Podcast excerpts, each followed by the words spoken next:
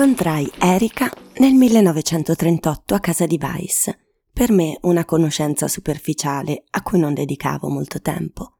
Le sei settimane che avevamo trascorso insieme in una stanza d'ospedale, infatti, non avevano suscitato in me il desiderio di una frequentazione più intima, semplicemente perché quel mese e mezzo era bastato a esaurire ogni mio interesse nei suoi confronti. Vice è una di quelle donne che, appena trovano una nuova amica, cercano subito di catturarla in una rete di complicità femminili. L'unico modo per sottrarsi è fuggire subito, solo che in quel momento non potevo farlo. Per giunta possedeva quell'ostinazione tipica delle persone come lei e la mancanza di entusiasmo e di indifferenza che ostentavo sembravano indurla, semmai, a farmi ancora più confidenze. Dopo essere stata dimessa due settimane prima di me, venne a trovarmi varie volte con dolci e fiori. Così, di seguito, non potei ignorarla del tutto e ogni tanto mi sentii costretta ad accettare uno dei suoi numerosi inviti. Tra l'altro, non posso più rimproverarmi la mia avversione a contrariare le persone, visto che proprio da lei conobbi Erika. Una calda sera d'estate inforcai la bicicletta per fare visita a Weiss. Devo ammettere che sotto sotto speravo di non trovarla in casa. Le avrei lasciato un biglietto nella cassetta della posta e mi sarei messa il cuore in pace di aver fatto il mio dovere. Poi però suonai il campanello e la porta si aprì e fui di nuovo prigioniera nella sua rete. Erika era distesa sul divano davanti alla porta finestra aperta sul balcone. Lì per lì parve incerta se alzarsi per le presentazioni o restare sdraiata, ma la mia mano tesa la fece decidere e con un movimento fluido delle gambe si alzò. Mi sentii immediatamente attratta da lei e dimenticai l'iniziale resistenza nei confronti di quella visita a Weiss. Ora, dopo tutti questi anni, vedo ancora Erika davanti a me, il modo in cui si alzò da quel divano e venne a stringermi la mano. Aveva un viso giovane e tondo, per quanto la sua bocca avesse qualcosa di vecchio, con le estremità rivolte in giù e un'espressione intensa, un po' malinconica negli occhi castani.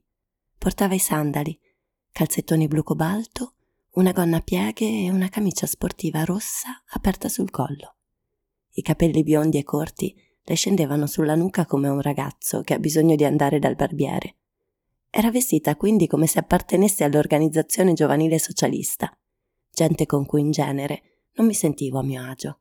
Avevamo un paio di quelle ragazze in ufficio e tendevo a evitarle. Lei però sembrava diversa. Quella prima sera mi diede l'impressione che non volesse accettare di diventare adulta e che continuasse a indossare quel genere di vestiti per questo. Che fosse la soluzione più semplice a un problema di carattere finanziario mi venne in mente solo in un secondo momento. Da quella sera da Weiss la vita di Erika entrò a far parte della mia vita. Un incontro del tutto casuale, per quanto mi chieda spesso come sarebbe stata la mia vita senza di lei. Per molto tempo pensai di aver avuto un ruolo da mera spettatrice. Ora invece so di aver cambiato la mia rotta per lei. Chi può dire se sia stato meglio così o se magari non sarei stata più felice senza di lei? Io di certo no. Credo che andammo a vivere insieme già un mese dopo esserci conosciute. Io avevo da tempo in programma di traslocare, stanca di camere d'affitto e della routine da collegio della pensione per signore dove mi ero trasferita dopo la morte di mio padre, e per inerzia ero rimasta. Lei invece cercava casa dopo l'ultimo scontro con sua madre. Il contratto d'affitto dell'appartamento in Prinsengracht fu firmato da me. Erika lavorava come giornalista al News Post e aveva un misero salario da apprendista. Era appena un gradino sopra il livello di volontario, l'esca con cui in quegli anni i giovani venivano prima attratti e poi sfruttati. Aveva lavorato come volontaria per due anni per un giornale di provincia e a suo tempo aveva vissuto alle spalle della madre. Ora restituiva i soldi a rate a Ma in un circolo vizioso, il destino di molti giovani in quell'epoca di disoccupazione. Nel primo anno trovai divertente il modo in cui Erika parlava di sua madre. Qualunque cosa accadesse, lei metteva sempre in luce il lato umoristico. Allora non capivo cosa ci fosse dietro quel suo umorismo e apprezzavo semplicemente il suo talento descrittivo quando parlava di Ma. Ha chiamato Ma, mi diceva sulle scale rientrando dal lavoro.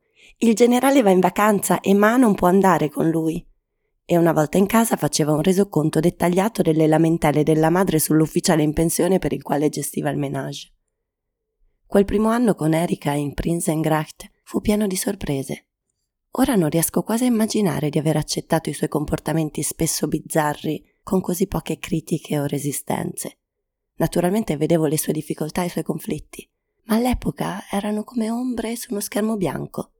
Soltanto in seguito, quando sapevo più cose su di lei, riuscii a vedere tutto in una prospettiva diversa. Il tormento di dover comprendere in quel primo anno mi fu risparmiato, semplicemente perché avevo deciso di non discutere. Ciascuna di noi avrebbe fatto la propria vita. Era una condizione che ci eravamo poste, dettata dal desiderio infantile di conservare una parvenza di libertà, che in realtà naturalmente non esigevamo l'una dall'altra, ma che allora ci sembrava importante.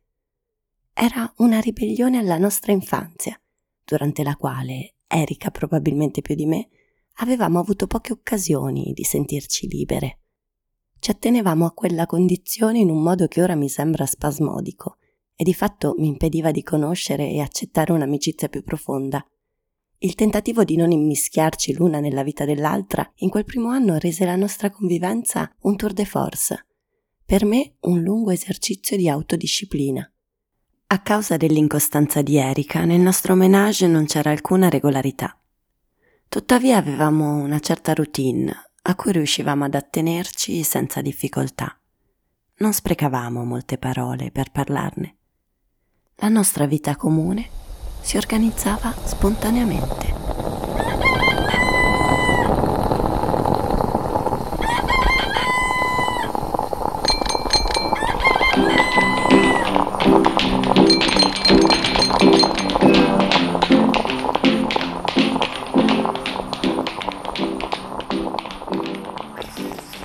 L'albero e la vite di Dola De Jong, La nuova frontiera.